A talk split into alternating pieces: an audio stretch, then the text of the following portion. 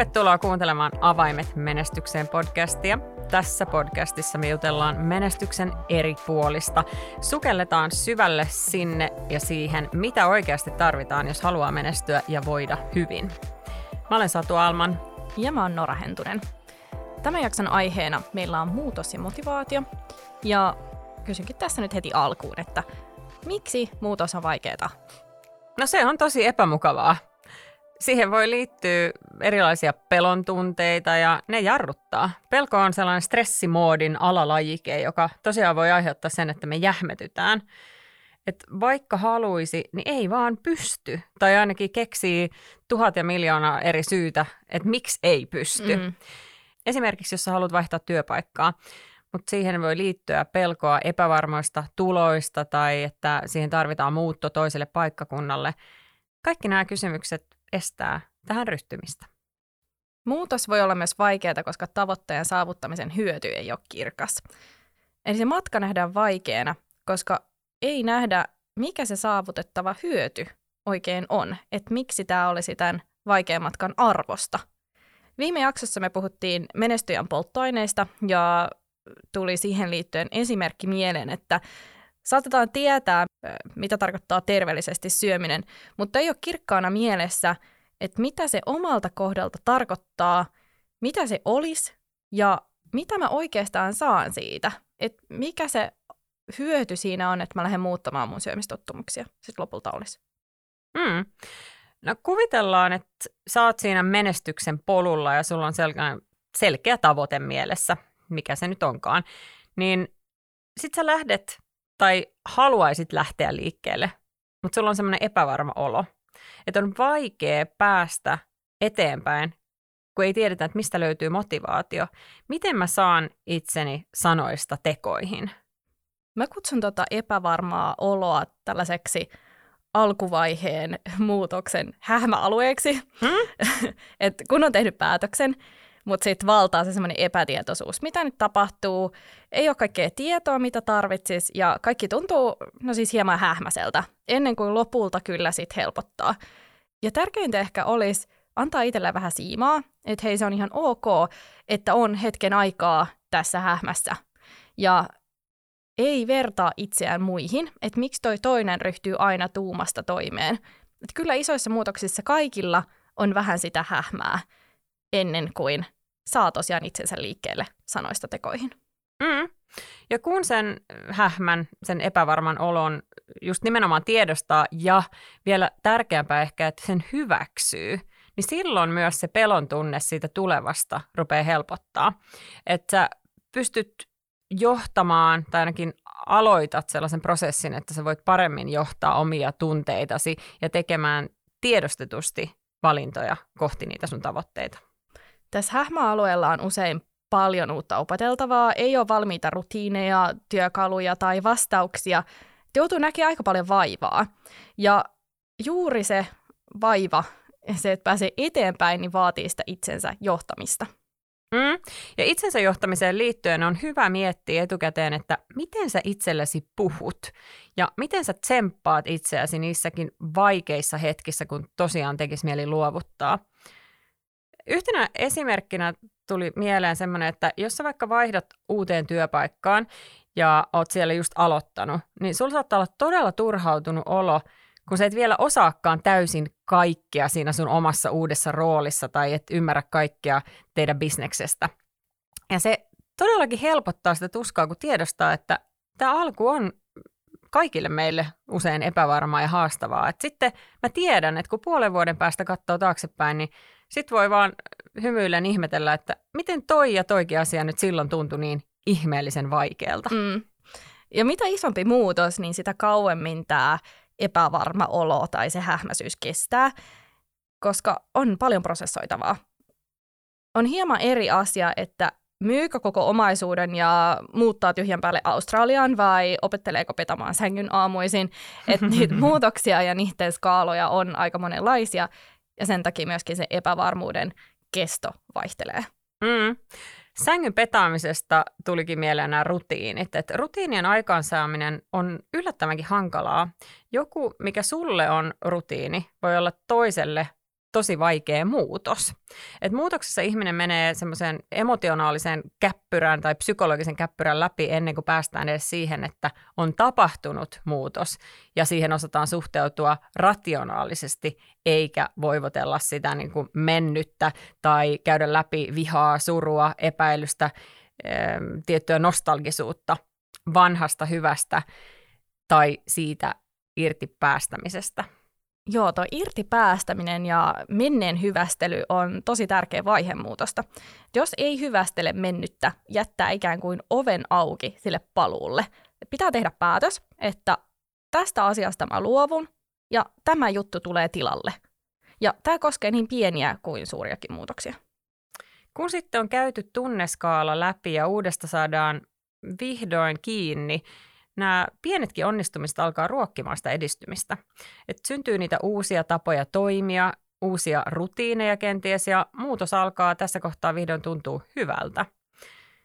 On hieman harhaanjohtavaa ajatella, että vaikkapa hyvään oloon tähtävät rutiinit saisi mitään taikatemppuja aikaan saman tien heti tässä ja nyt, vaan kyllä silloinkin käydään läpi se muutoksen käyrä.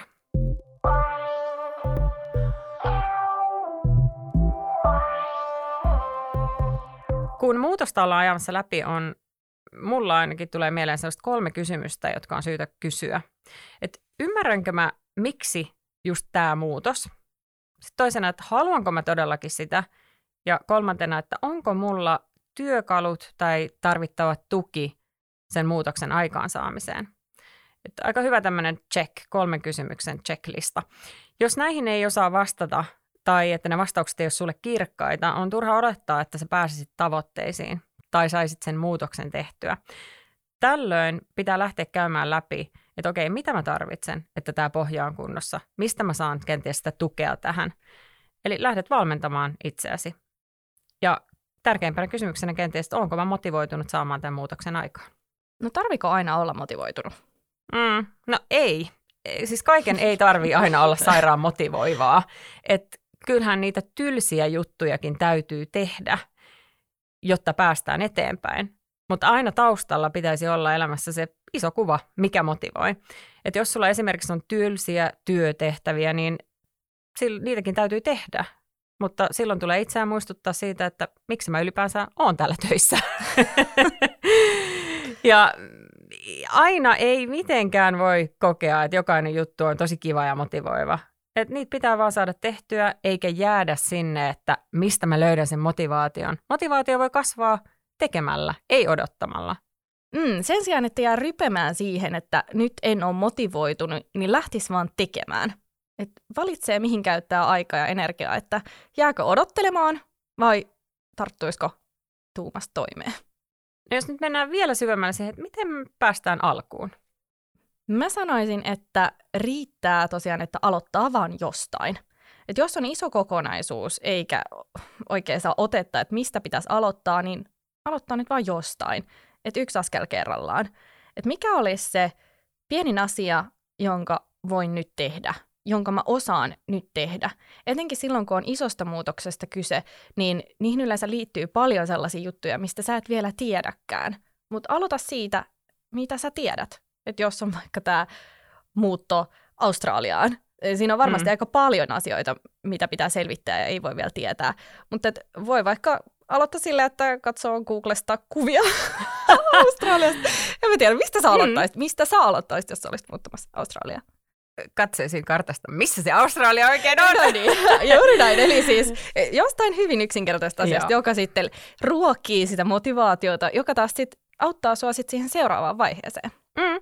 Ja ihan semmoinen niin mielikuvaharjoituskin, jos nyt ajatellaan ihan oikeasti vaikka muuttoa, niin sä voit miettiä mielessäsi, että miltä susta tuntuu, kun se jo asut siellä. Mm. Jolloin se saattaa tuntua yhtäkkiä paljon helpommalta se, ne kaikki stepit, mitä sun pitää ottaa, koska sä olet jo kuvitellut itsesi siinä tilanteessa, missä Joo. muutos on jo tapahtunut. No jos haluaisit vaikka tehdä elämäntapamuutoksen tämmöisen niin kuin syömisen kannalta, syödä paremmin, elää terveellisemmin, niin siihenkin voisi ottaa tällaisen asteittaisin tee yksi asia kerrallaan, että keskity seuraavaan ateriaan. ei niin, että nyt laitetaan kaikki uusiksi, koko jääkaappi, niin kuin jossain ohjelmissa kauhean dramaattisesti heitetään kaikki herkut roskiin, tyhjennetään kaikki kaapit ja sitten aloitetaan sellainen kitudietti, joka ei mun mielestä ainakaan millään tavalla ole kestävää. Mm. Joo, että sen helpoimman pienimmän askeleen lisäksi niin palastelee sitä isoa kokonaisuutta pienemmiksi välitavoitteiksi tai välivoitoiksi. Et jos tavoitteena on se sängynpetaus vaikka, ää, niin aloittaa sillä, että menee sinne makuuhuoneeseen ja sitten seuraava välivoitto olisi se, että ottaa sitten peitosta kiinni. Nyt mennään todella step by step. niin, mutta siis tässä nyt, jos nyt break it down, eli meillä on se hähmäalue, että haluaa tehdä sen muutoksen, että haluan oppia siihen tapaan, tai minua haluan, että minulle tulee sellainen rutiini, mm. että petaan sänkyni joka aamu. Sitten tulee se hähmäalue, että a, nyt missä kohtaa mä sen teen ja milloin ja että saanko mä nyt aikaiseksi. Ja se epävarmuus, osaanko pedata nätisti, en mä tiedä mitä, ehkä tällaisia, jo, jollakin voi olla tällaisia mm. ajatuksia. Ja se on ihan fine. Äh, mutta et, et sitten sen, päästäkseen siitä hähmäalueesta eteenpäin, niin tekisi sen ekan askeleen, eli menisi sinne makuhuoneeseen. Ja sitten, kun sä oot jo siellä, niin on aika helppo ottaa sitten se toinenkin askel. Mm. Ja kyllä ihan oikeasti, vaikka tämä kuulostaakin hauskalta, niin tälleenhän sitä täytyy palastella. Ja myöskin muista kannustaa itseäsi ja juhli pieniäkin onnistumisia, että hei vitsi, mä sain sen tehtyä nyt kerran. Mä pystyn siihen myös huomenna. Mm. Että mitä hyvää mä oon jo tähän asti tehnyt. Mm. Keskittyy siihen, että millä on tässä hetkessä oikeasti merkitystä. Mä tykkään itse paljon asteikoista ja mm-hmm. hahmotan, selkeytän tavoitteita ja asioita asteikoilla. Et jos nyt vaikka mm, asteikko ykkösestä kymmeneen niin, että kymmenen on se, että sä oot päässyt sinne sun tavoitteeseen, sä oot tehnyt sen muutoksen ja ykkönen on, että sä oot mahdollisimman kaukana siitä muutoksesta, että, että vaikka niin kuin nykytila olisi se. Niin voi itse sitten oman prosessin aikana arvioida aina, että hei, missä vaiheessa tässä asteikossa mä oon menossa. Että kun on vaikka saanut jonkun pienen askeleen tehtyä, niin missä numerossa mä nyt oon.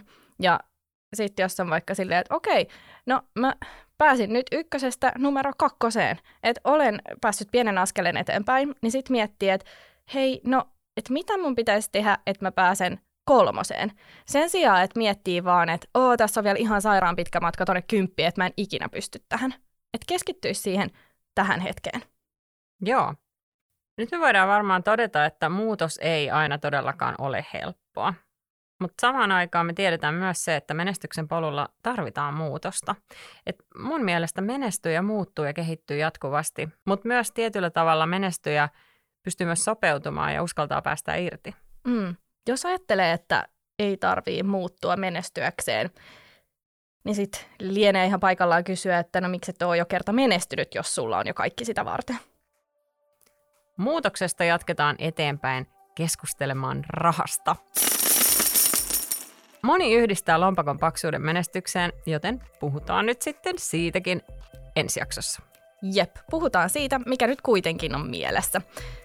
Kiitos tämän jakson kuuntelusta ja ensi kerralla jatketaan raha-asioista. Moikka! Moi!